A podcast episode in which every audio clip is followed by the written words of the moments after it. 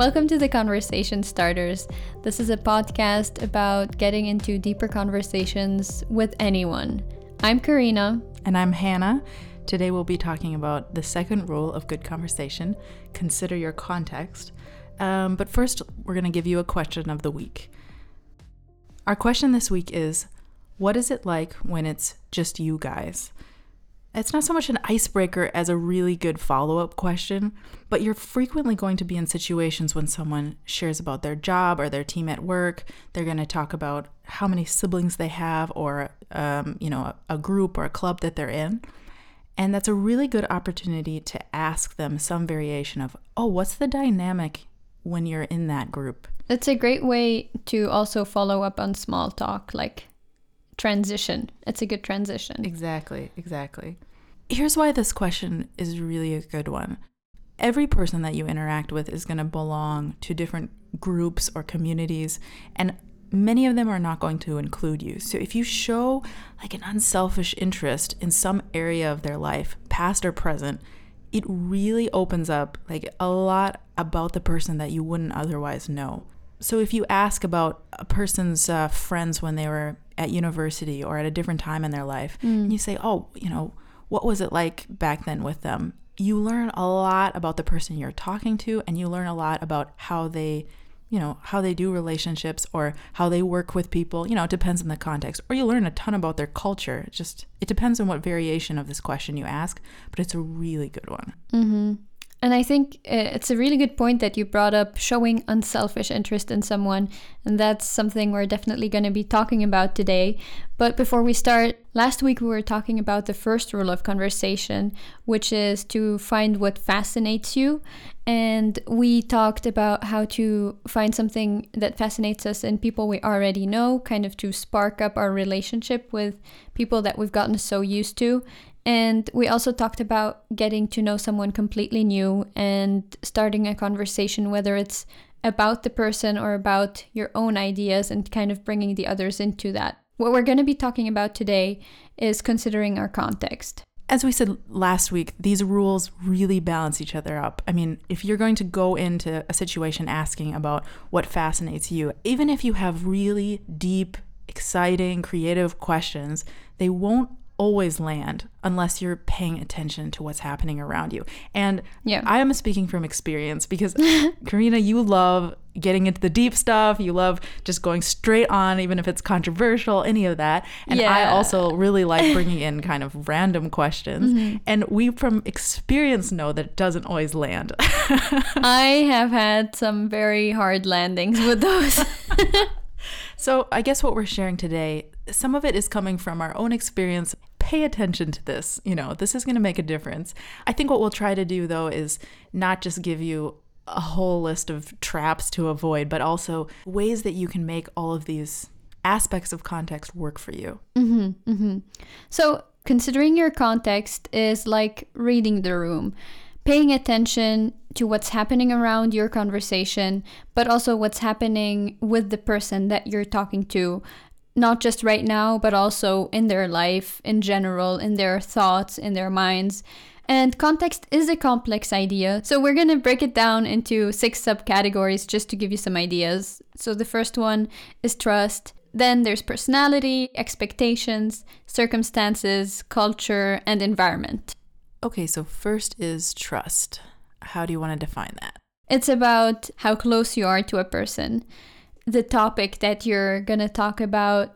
If you've earned the vulnerability if you if you have come to a place in your relationship with that person where it's okay for you to ask about this topic or to talk about this topic to bring it up um what level of relationship you have with that person basically. Exactly. And the same question will give you such different answers depending on how close you are. I mean if you ask somebody um why did you choose that job or how did you end up in your line of work? And they might make kind of a joke, like a joke about the profession. I mean, they're used to talking about their job, so they have something quick that just comes to mind. But once you've known that person for a year and you say, you know, how did you end up in this job? Mm. That's a completely different question. And all of a sudden, you're going to get stories, you're going to get the whole backstory of the situation I think it's also important that sometimes you ask a question and they don't have like a quote unquote good answer. If you ask something about their past or something like their faith or their politics, and you're genuinely interested and open about it, but it may be that you just haven't earned that topic yet, they may it's it may be unfair to say that person doesn't have an opinion or they clearly haven't experienced the things I have. I think it's always good to strive for those deeper questions, of course, but um, to just respect the relationship and and get there, you know. I think the the point that you bring up is really interesting with the different answers that you get according to the level of trust that you have with a person. And I think that brings us back to why we do the question of the week because we want to kind of get away from our default answers or from people's default answers. So here again, like depending on your level of trust, you might either get the default answer or someone might actually take time to think about it and give you an honest answer, which, like, how are you? Definitely, the best example of this question is how are you?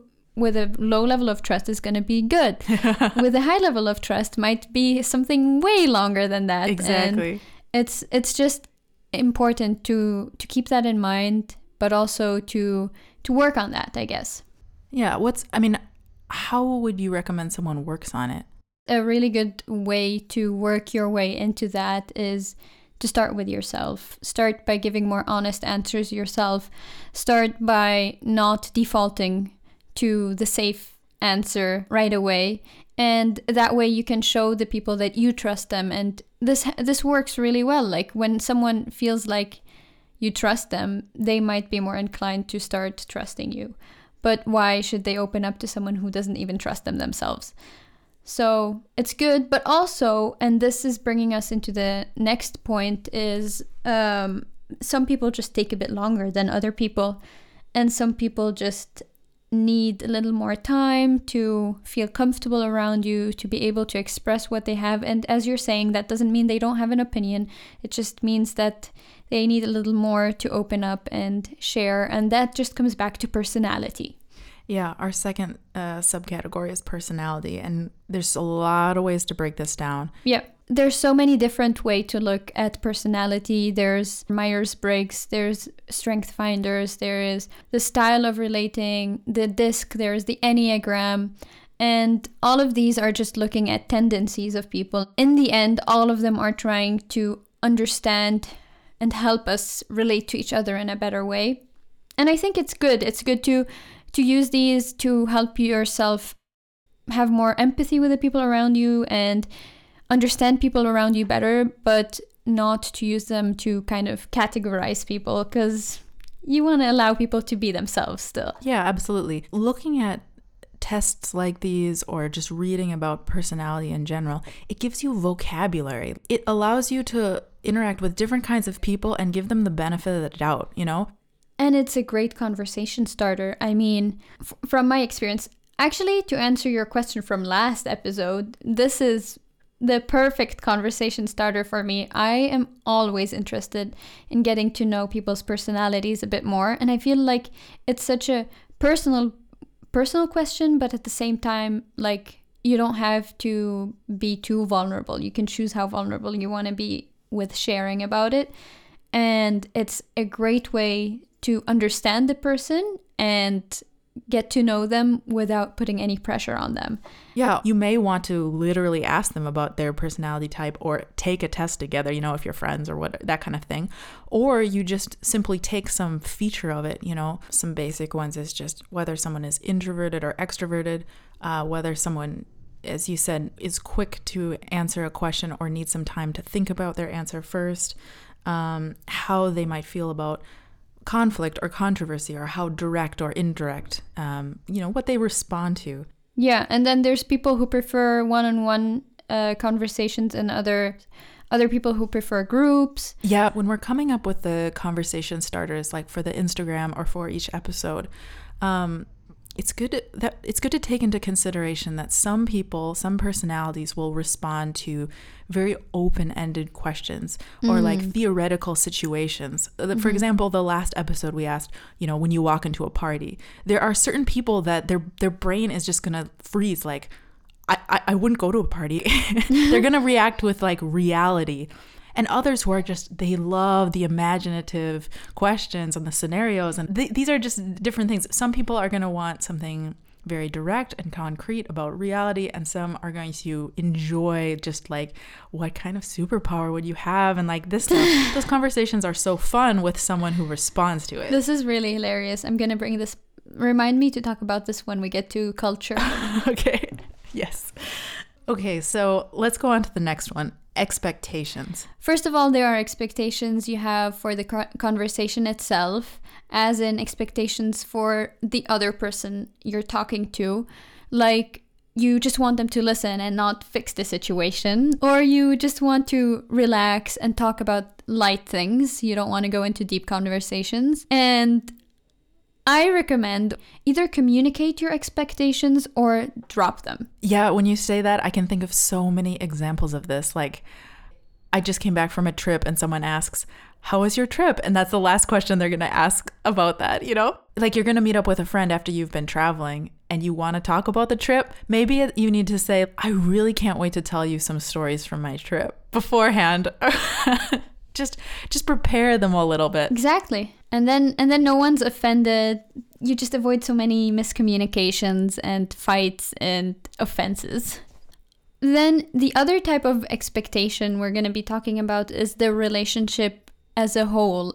So what kind of dynamic you want to develop or if you bring up deep conversations or deep questions, are you going to be responsible for what is shared? Mm-hmm, exactly if you have someone in your life that you think this could be a really good friend, or maybe you're interested in dating the person, then you are going to ask questions with with the hope of, you know, being there for them and continuing to like show that interest. But another person, say a coworker or someone that you want to keep the relationship in a certain space, you know, you need to stay mm-hmm. in that lane. You can't you know, maybe you know a coworker just got divorced. It's totally kind to express that you're sorry or that, you know, whatever, but just because you're very curious about all the details or you maybe have heard some gossip or so on, mm. you don't want to make the other person expose themselves if you're not going to be there for them or you know, it's just about basically every one of these six points is about respecting the other person. And um, I think that when you're someone who naturally draws people out, with great power comes great responsibility. You also want to just be compassionate in uh, what you ask and what you do with that information because you definitely get into situations where it becomes very one sided or um, someone is going to feel very exposed when it's not a long term relationship where you can be there for the person in more ways than just talk. Mm, mm-hmm, mm-hmm. I guess it's a very sensitive point, but um, maybe maybe we can uh, continue talking about that in the comments on our Instagram page. Yeah, I, I agree because because I can definitely think of exceptions. I mean, I'm all for a little, you know, those experiences where you talk to someone on the bus about something really deep and then all of a sudden your life changes. Like those exactly. things happen. We're not we're not trying to over analyze yeah. all types of relationships. Um, but it's more like bringing awareness to expectations as a thing so that you can be intentional with these relationships. Because again, it's not just about highlighting all of the traps that you could fall into, but also, you know, being intentional. Like, wow, I have some coworkers and usually we're just kind of complaining or we've kind of fallen into this certain pattern and how we talk and you know i like them i, I actually have i would like this to be more of a friendship or whatever then to put some thought into developing that, into asking different questions, into not going down those same paths all the time with them, you know? So there's also a very positive way to take this. Mm-hmm. And I think right now we're we have the tendency to kind of talk from the side of asking questions. Yes, uh, good but point. for someone like me, I have to be aware of this very much in how I share because I have a tendency to overshare without really investing my emotions into it. Like, it's easy for me to overshare with anyone, anywhere. And it doesn't mean for me that we have a deeper level of relationship necessarily. Sometimes it does, but sometimes it's just because that's how I am. I can just go right into the deep stuff and share really hard stuff with you and just be okay without with it. And the other person might feel like, "Whoa, like I just received a huge burden to carry with you and I don't really know how to deal with all of this." And and that's why I have to stay aware of okay, so like how much do I want to share with this person and how much do I want to throw on them, but also how how much do I want them to be involved in my emotional life, whatever whatever it might be. Yeah, that is a fantastic uh, point. And I think, actually, I think both in sharing very open, deep things and asking very deep, thoughtful questions because I'm on the flip side of that, as you said. Like, mm-hmm. I've been in many situations where I asked a question that was so unexpected or kind of. Um, as if I'm obsessively thinking about that person. They they react like, "Wow, you know, Hannah is very curious about me." And it's like, if you know me for a while, I I actually ask a lot of people these kinds of questions, you know. I didn't mean to put you on the spot or whatever, yeah, yeah, you know. So um, yeah, so these are definitely things to keep in mind. If they know that you're that type of person, then you're in different ground. Yeah, again, if we communicate the expectations, that can facilitate a lot of our conversation. So we've actually run out of time and we're only halfway through what we had written out for our explanation of context. Yeah, so I guess we're going to have a part two to this.